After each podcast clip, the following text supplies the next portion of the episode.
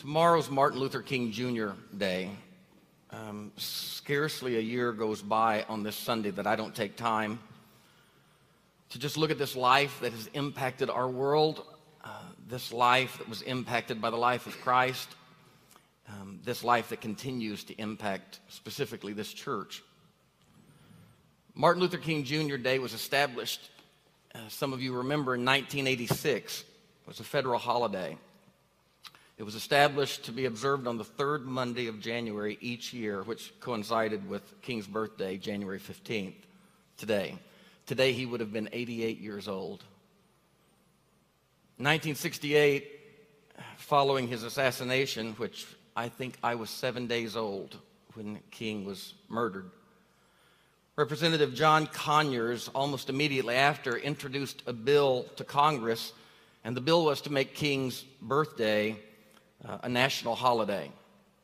Conyers highlighted, interestingly, King's activism on behalf of trade unions. For the next decade, it was unions, interestingly, all through the 70s, unions who did the most work on behalf of the holiday. Uh, they did the majority of the campaigning. A Democrat from Georgia, Jimmy Carter, was elected president in 76. Remember those high interest rates? And he helped in this process. He came alongside the unions. He endorsed the King Day bill. During, during his tenure, both sides, Republicans and Democrats, got on the wagon, and uh, the corporate community got involved.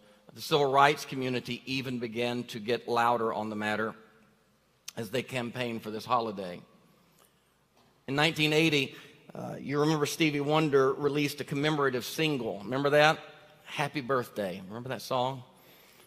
Uh, subsequently, he held a rally. He hosted a rally called the Rally for Peace press conference in 1981. And in the aftermath of that song and that press conference, there were six million signatures collected for a petition to Congress to pass the bill, largest in history. Uh, the drive continued to gain momentum. Remember, it started in 68, so now we're in the 80s, and there still is this push. Uh, there was opposition all along. The opposition mainly was, was led by Senator Jesse Helms. Helms was critical of King's opposition to the Vietnam War, and Helms continually purported that King had ties to the Communist Party. At times, he openly questioned whether MLK was an important enough figure, quote, to receive such an honor. Uh, quietly, President Ronald Reagan also was opposed to the holiday for specific reasons that he did enumerate.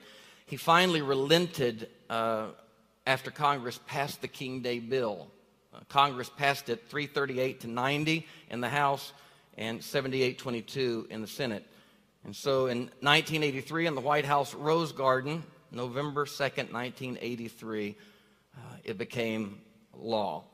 It was observed the first time two years later, January 20th, 1986. Now, with that said, that was the year I graduated high school, and I remember uh, the Ballyhoot event. It was actually 14 years, 14 years in 2000 before all 50 states recognized this holiday. For 14 years, some states protested. Uh, Greenville, County, South Carolina, has the ignoble distinction of being the last county in the U.S. to finally relent and observe the holiday, and they did so just 11 years ago in 2006. Some states like Utah and Arizona, New Hampshire, maybe there are others, call it Human Rights Day. Many refer to it as Civil Rights Day. It's actually only the fourth federal holiday established to honor an individual. Who are the other three? George Washington, Christopher Columbus. Come on, Christians. Jesus. Boy, y'all are asleep. It's called Christmas. So, the question before us, and I think every year we should circle back around to, is who was this man?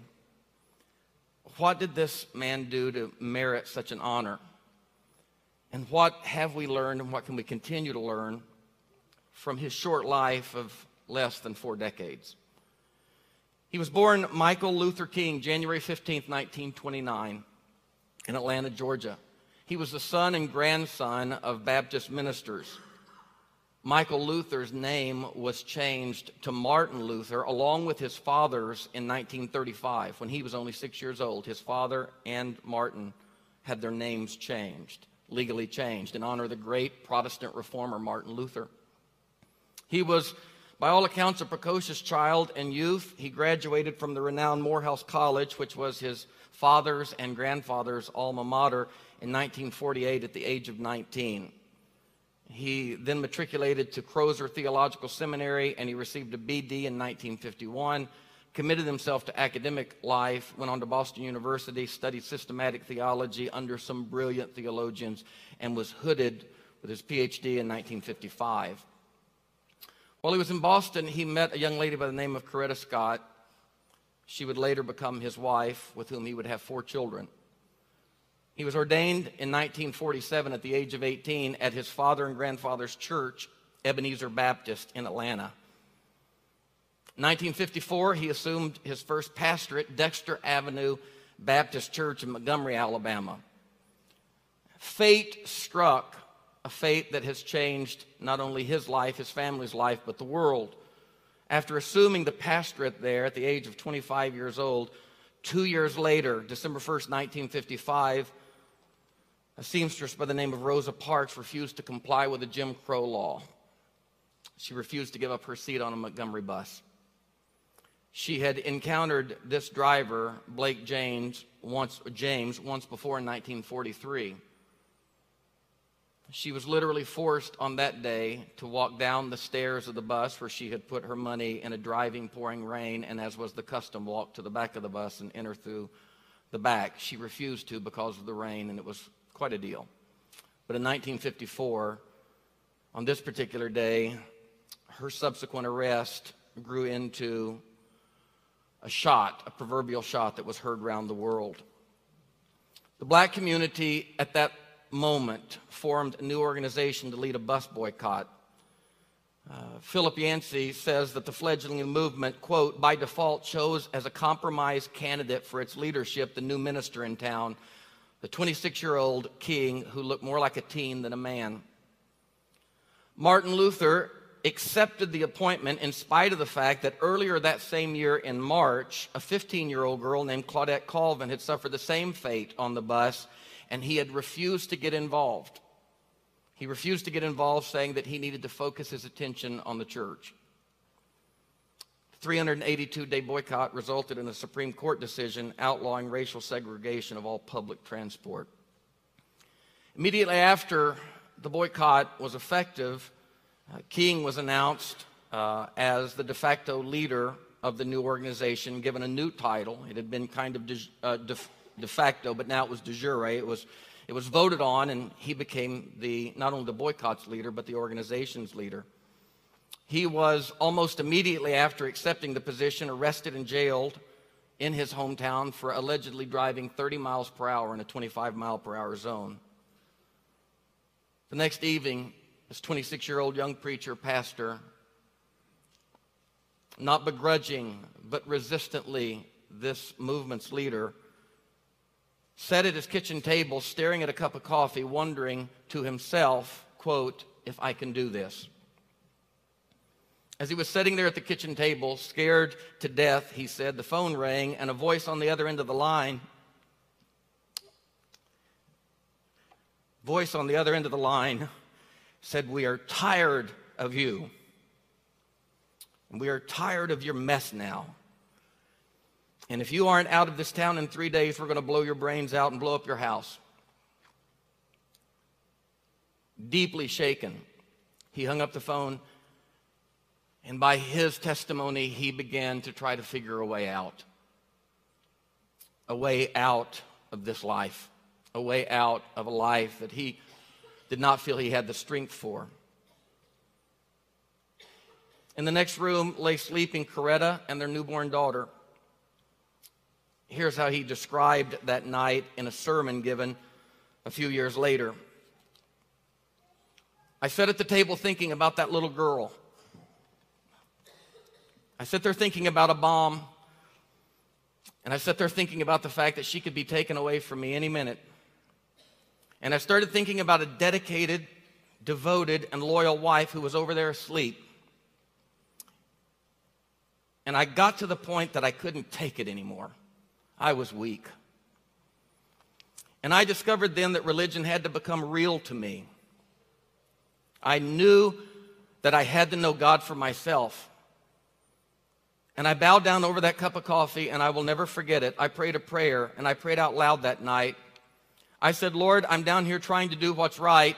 I think I'm right. I think the cause that we represent is right. But Lord, I must confess that I'm weak. I'm faltering, and I'm losing my courage. And it seemed at that moment that I can hear an inner voice saying to me, Martin Luther, stand up for righteousness. Stand up for justice, stand up for truth, and I will be with you even until the end of the world. I heard the voice of Jesus saying to me, Fight on. And on that night, he promised never to leave me, never to leave me alone. No, never alone. No, never alone. He promised never to leave me, never to leave me alone. Uh, as promised, three nights later, a bomb exploded on their front porch, a substantial bomb. In spite of significant damage, fortunately, no one in the house was hurt. King said, In the aftermath of the bomb, I was filled with a supernatural serenity. And he said, quote, My experience a few nights before over that cup of coffee had given me the strength to face it. And for the rest of his 13 years on earth, this promise of God's continuing, abiding presence would buoy and sustain him, and off he would speak of that night. 1957, he was elected president of another organization, a newly formed but quickly formidable Southern Christian Leadership Conference, the SCLC. His role in the civil rights struggle escalated rapidly. His powerful gifts of mental thought, leadership, rhetoric and speech began to forge a space for him. In 1959, at the age of 29, he joined his father as co pastor of Ebenezer. In the ensuing years, he devoted himself to organizing historical marches St. Augustine, Selma, Chicago, Birmingham. He was repeatedly arrested, he was repeatedly jailed, he suffered severe beatings more than a dozen times. Some say his finest hour came on August 28, 1963, when he led over a quarter of a million people in the Great March on Washington, D.C. The march culminated in his legendary speech, I Have a Dream, given at the Lincoln Memorial.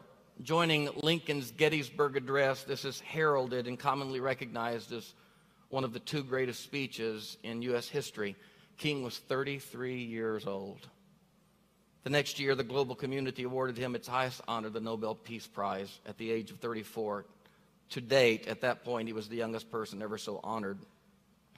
In 1966, King, in a very radical move, moved his family into a Chicago slum to demonstrate their support and concern for the impoverished city dwellers there and everywhere. His co laborer, Ralph Abernathy, later wrote that they received a worse reception in this northern city than they had received anywhere in the South. Uh, Tommy, Billy, and I used to talk about that. You guys were in the middle of that fray in Chicago at that time. The violence and the wrath was so menacing, it literally shook these leaders to their core and caused them to question the efficacy, the effectualness of their work. All of his biographers recount the encounter between King, his compatriots, and the Chicago mayor, the corrupt mayor, Richard Daley. King's workers were feeling deeply betrayed by Daley, who had promised them a continued right to march as well as police protection for their marches. And in the meantime, after promising them that, Daley had gone back on his promise, secretly obtained a court order to ban future marches. At this Waterloo meeting between Daley and King, historians say King sat silently through a long period of acrimony and rancor. And just as the meeting was about to break apart with bitterness and futility, King spoke up with a calm intensity, and this is what he said Let me say, gentlemen, that if you are tired of demonstrations, We are tired of demonstrating. We are tired of the threat of death. I am tired of the threat of death. I want to live. I don't want to be a martyr. And there are moments when I doubt if I'm going to make it through. You're tired of our protest. Well, please know I am tired of getting hit. I'm tired of being beaten. I'm tired of going to jail. But the important thing is not how tired I am. The important thing is to get rid of the conditions that lead us to march. Now, gentlemen, you know we don't have much. We don't have much money. We don't really have much education. We sure don't have political power. All we have to our name is our bodies. We have our feet. And you are asking us to give up the one thing that we have when you say don't march. Historians say that King's speech and his calm changed the mood of the meeting, Mayor Daley's heart was effectively touched, and a new agreement was made. On these words, the New Deal was reached, the marches continued, and King later looked back and realized that moment was one of the three most pivotal moments in the entire process of his civil rights work. We have only our bodies. The simple phrase rose from the deepest core of King's heart, the deepest core of his spiritual philosophy. We have only our bodies. It was rooted in his understanding as a Christian of the idea of incarnation, the idea the power of God in flesh. We have only our bodies. You see, the year he had entered seminary in 1948, Mahatma Gandhi was assassinated on his way to a prayer meeting in New Delhi. Deeply touched and moved, King began to study the life of this Hindu man, a man whose own life was impacted by one named Jesus. Eleven years later, after the assassination, King and Coretta finally were able to venture to India to observe in person the effect of nonviolent resistance. This form of resistance that was championed by Gandhi, a form of resistance that led India to independence. King later said of his hero, Gandhi was the first person in history to live the love ethic of Jesus above mere interaction between individuals. Amazing. Causes all of us to sit back and consider again what is the definition of Christian? Those who believe certain creeds or those who live the life of one named Christ. In his book, Stride Toward Freedom, King said that he left India, in his words, more convinced than ever before that nonviolent resistance is the most potent weapon available to oppress people in their struggle for freedom. Later, he went even further, saying, This form of violence, or nonviolence, allows one who is broken to break an unjust law in an open, honorable, and loving way with a sincere willingness to accept the penalty. And it was through the acceptance of the penalty, King said, that perhaps we will even be able to offer the world the greatest thing, and that is the redemption. This again harkened back to his idea that Christ's punishment was the cross, and yet for 2,000 years, Christians have noted that it was that very form of punishment and suffering by which Christ redeemed those who caused his suffering. We will bear in our bodies the blows of your hatred, metabolizing them with love and sending them back to you as redemption. King said, When I went to Montgomery as a pastor, I had not the slightest idea that I would later become involved in a crisis in which nonviolent resistance would be applicable. I neither started the protest nor suggested it. I simply responded to the call of the people for a spokesman. When the protest began, my mind consciously or unconsciously was driven back to the Sermon on the Mount with its sublime teachings on love and to the Gandhian method of nonviolent resistance. He was stabbed in New York by a woman. The knife lodged a fraction of an inch from his aorta. In Birmingham, he was accosted by a man while King stood on the platform of a demonstration. As King's supporters surrounded the man, taking hold of him, King cried out beneath the blows from the man's fist, Do not harm him! Remembering one named Jesus who reached to the ground, picking up an ear, putting it back on the head of the very man who had come to arrest him. Remembering Jesus saying to Peter, Put up your sword. If we live by this, we will die by this. Harkening back to the words of the Apostle Paul, do not be overcome by evil, but overcome evil with good. Therefore, if your enemy is hungry, feed them, for in doing so, you will heap coals of fire on their head, which is not salt in their wound. It was a Jewish form of penance. You will bring their heart to the threshold of its greatest opportunity for change. Do not harm him, pray for him, he said. He never called these people his enemies. He only called them his ill white brothers and sisters. In that same time, we are aware that many, many African Americans broke beneath the weight of nightsticks. Many blacks broke beneath the weight of attack dogs, water cannons, cattle prods, bombs, torture, and the murders of their friends and family. And those who broke can scarcely be blamed. They drifted toward the rhetoric of black power, armed revolt, derisively calling King Uncle Tom and DeLawd. In the last years of his life, King knew that there was a threat to his life not only from his ill white brothers and sisters, but from his angry black brothers and sisters. He was called Uncle Tom, he was called DeLawd, and yet wherever violent riots broke out, King, welcome or unwelcome, always continued to appear and he was always calling for peace, desperately, in his words, to keep the abused from becoming abusers, to keeping the abused from being overcome by evil and stooping to the tactics of oppression. He consistently, doggedly interjected into his speeches the message that Christianity has always insisted that the cross we bear precedes the crown we wear.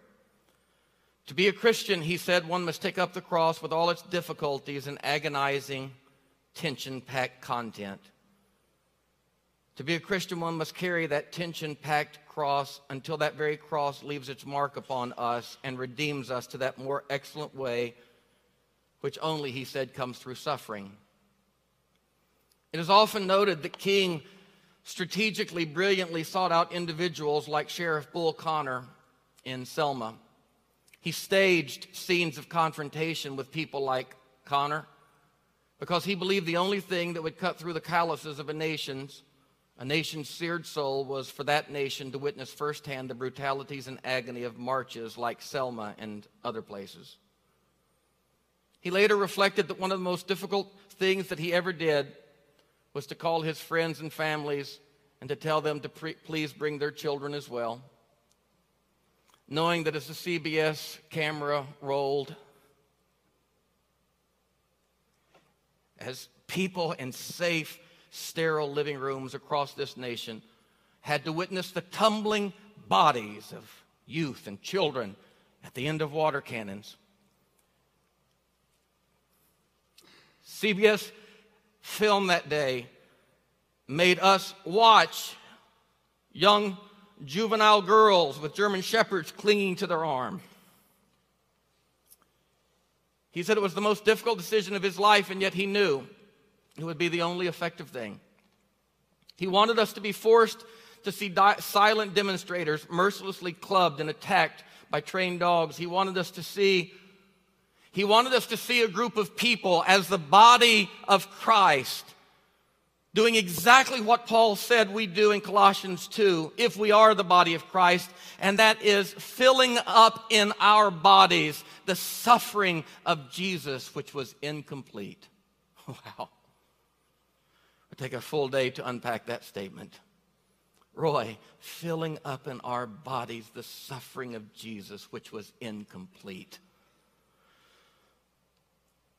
Even for King, this approach was not without its struggles. In letters from Birmingham, a Birmingham jail, one of the most moving anthologies of his thoughts. Uh, an anthology that was smuggled out on toilet paper and the margins of newspapers by his friends. In letters from a Birmingham jail, King recounted in compelling detail his own desperate struggle to forgive, his own desperate struggle to not be overcome by bitterness, his desperate struggle to stay the nearly impossible course first established by his Lord, the one who was led as a lamb to the slaughter. In an address to some restless students who were beginning to crumble under the load, King said this to them. King looked out at them with full heart, tears in his eyes, they say, and said, There is something in this student movement which says to us that we shall overcome. But you are tired. But I must tell you before the victory is won, some are going to get scarred up, but we shall overcome. Before the victory of brotherhood is achieved, some will maybe face physical death, but we shall overcome. Before the victory is won, some will lose jobs, some will be called communists and reds merely because they believe in brotherhood. Some will be dismissed as dangerous rabble rousers and agitators merely because they're standing up for what is right, but we shall overcome. That is the basis of this movement, and I like to say there is something in this universe that justifies the poet Carlyle in saying that no lie can live forever. We shall overcome because there is something in this universe which justifies William Cullen Bryant in saying, Truth crushed to earth shall rise again. We shall overcome because there is something in this universe that justifies James Russell Lowell in saying, Truth forever on the scaffold,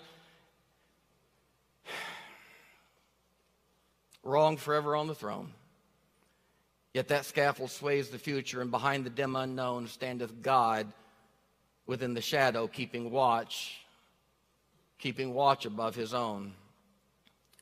His words were personally prophetic because in early spring of 1968, King went to Memphis to lend his support to the city's black sanitation workers. They were not being paid when weather was bad, and they were being sent home unfairly. In a gathering on the evening of April 3rd, I had been born March 27th, King gave his I've been to the mountaintop speech. In it, he rallied his beleaguered followers, saying, it really doesn't matter what happens now. Some began to talk about the threats that were out, what would happen to me by some of my sick white brothers. I want you to know today, like anybody, I would like to live a long life. Longevity has its place, but I'm not concerned about that now. I just want to do God's will. And He's allowed me to go up to the mountain, and I've looked over and I've seen the promised land. I may not get there with you, but I want you to know tonight that we as a people will get to the promised land. So I'm happy tonight. I'm not worried about anything. I'm not fearing any man. Mine eyes have seen the glory of the coming of the Lord. The next day, still in Memphis, on the balcony of the Lorraine Motel, I, I was there just a few months ago. He was fatally shot. Five days later, by Coretta, four children, and two grieving parents, he was laid to rest.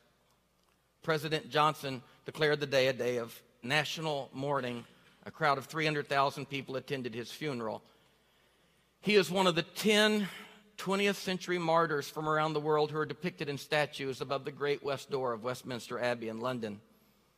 Posthumously, he has been awarded the Presidential Medal of Freedom, the Congressional Gold Medal, Time Magazine's Person of the Century poll ranked him sixth. A 2005 joint study by the Discovery Channel and AOL at the time voted him the third greatest American. A recent Gallup poll named him the second most admired person in the 20th century. But as I bring my thoughts to a close today, I would be remiss if I didn't say he was not a perfect man. Since his death, revelations of his human frailty have, have been observed. Objective historical inquiry uh, has been led and spotlighted by his detractors. Many of his detractors spotlight his frailties in an effort to undermine not only the credibility of his life and work, but even more his cause, a cause that we are all still a part of today. King worked during the height of the Cold War when communism ranked as, an, as our greatest enemy. As the nation became fearful and punchy, it fell into the Red Scare and McCarthyism. Many of you remember those days. Consequently, King became suspect to the powers that be.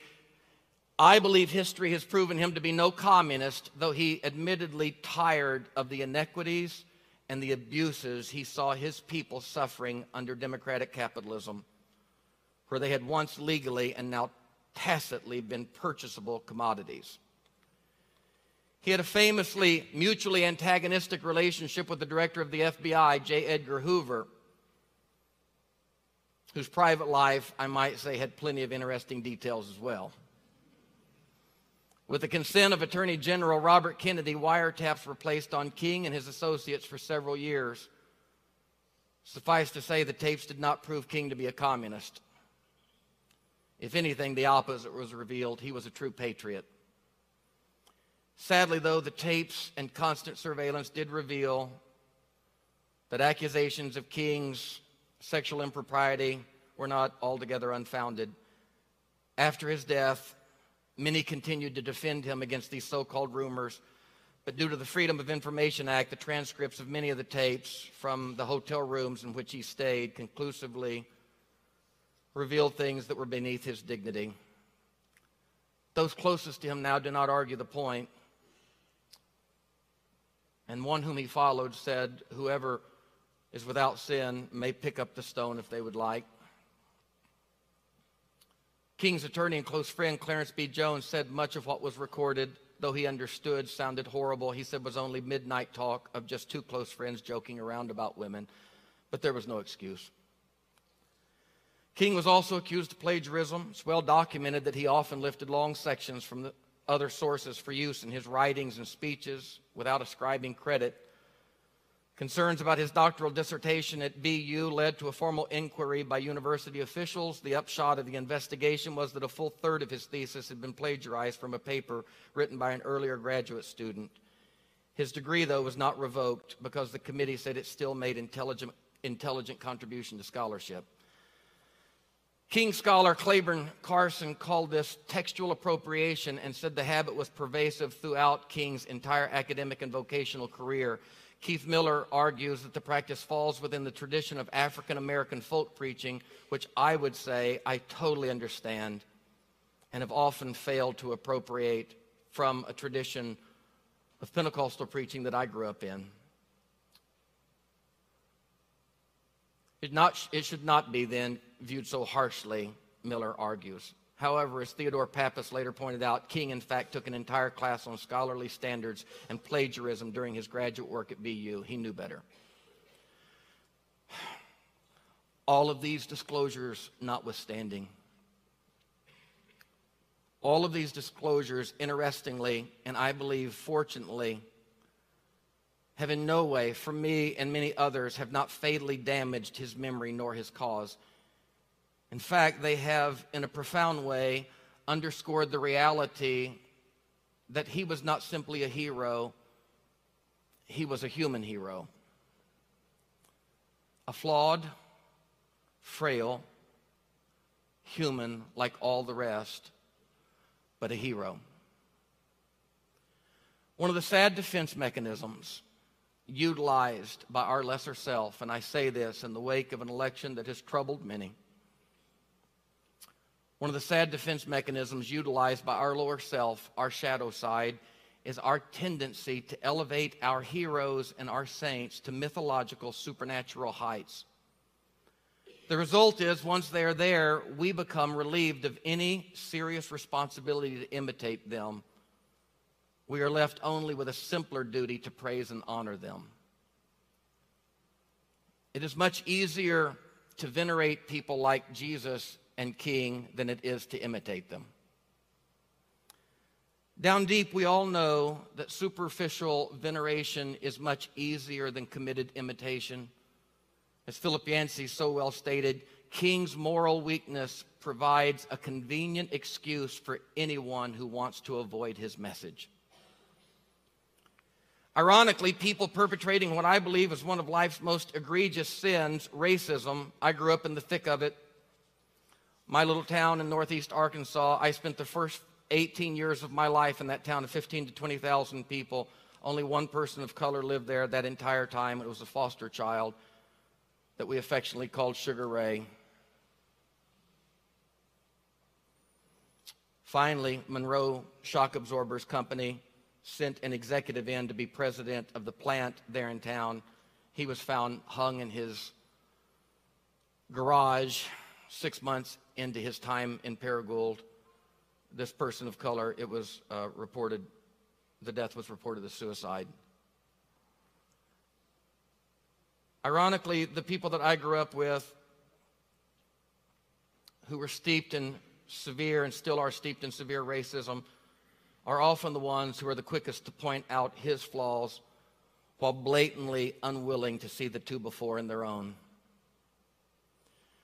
I want to say this about King and about many others.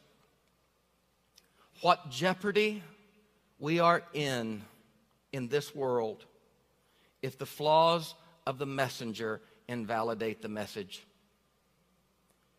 His flaws were unfortunate, but they were not undermining. And I will say this in defense of him. Periodically, for reasons beyond us, humility, mercy, wisdom, a mantle of truth, grace, and power, periodically in our lives, that kind of force descends in momentous proportions on an individual. And often it is the weight of that mantle, not evil, that reveals the fissures and flaws in their constitution. What a load he bore on his young black shoulders. He never saw 40 years. What a life he lived what a work he did, what a legacy he left, and what an inspiration he persists to be. Worship him? No. Follow him? We must. And this frail, powerful, flawed hero deserves yet to be followed. I close with these words from his biographer. King addressed beneath the Selma flag, the flag at the state capitol, which once served as the capital of the Confederacy. Beneath the rebel flag, King addressed scarred and weary marchers and said, I know what you're asking today. How long will it take? I come to say to you this afternoon, however difficult the moment, however frustrating the hour, it will not be long because truth pressed to earth will rise again. How long? Not long because no lie can live forever. How long? Not long because you still sow or reap what you sow. How long? Not long because the arm of the moral universe is long, but it bends toward justice. How long? Not long, cause mine eyes have seen the glory of the coming of the Lord, trampling out the vintage where the grapes of wrath are stored. He has loosed the fateful lightning of his terrible swift sword. His truth is marching on. He has sounded forth the trumpets that shall never call retreat. He is lifting up the hearts of man before his judgment seat. Oh, be swift, my soul, to answer him. Be jubilant, my feet. Brothers and sisters, our God is marching on. To God Almighty, we are grateful today for a man named Martin Luther King Jr. And his work is our work. And as we gather on Wednesday as a leadership council and pastors to talk about the vision of this church in a time of unrest and transition, when hearts are shaky, minds are unclear, I am grateful as I look to you to know that whatever we build in the weeks, the months, the years going forward, a huge piece of that building will be on the foundation where there is a cornerstone named Jesus, and right near and next to it, the cornerstone of a life and example of one named Martin Luther King Jr. To that end, on this holiday weekend, we close our eyes for a moment and we open our hearts and we reflect. We reflect on the call for justice. We reflect on the call to take up crosses. We reflect on ourselves. We reflect on our selfishness. We reflect on our sterility. We reflect on our hope. We reflect on a commission to do more and to do better.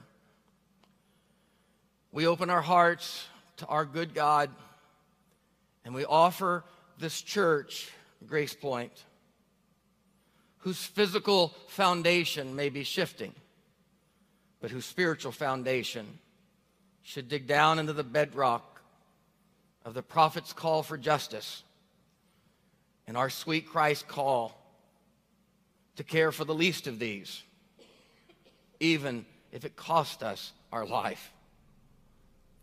To that end, we pray, invoking the name of the one who inspired both Gandhi and King, the name Jesus. May we truly be disciples of the cross bearing one. And we pray with hope for the day that justice will be settled full and the lion will lay with the lamb. Until that day, may we ever be about the business of God. We pray this in Christ's name. And God's people said a good and hearty Amen. Now go and be good to one another.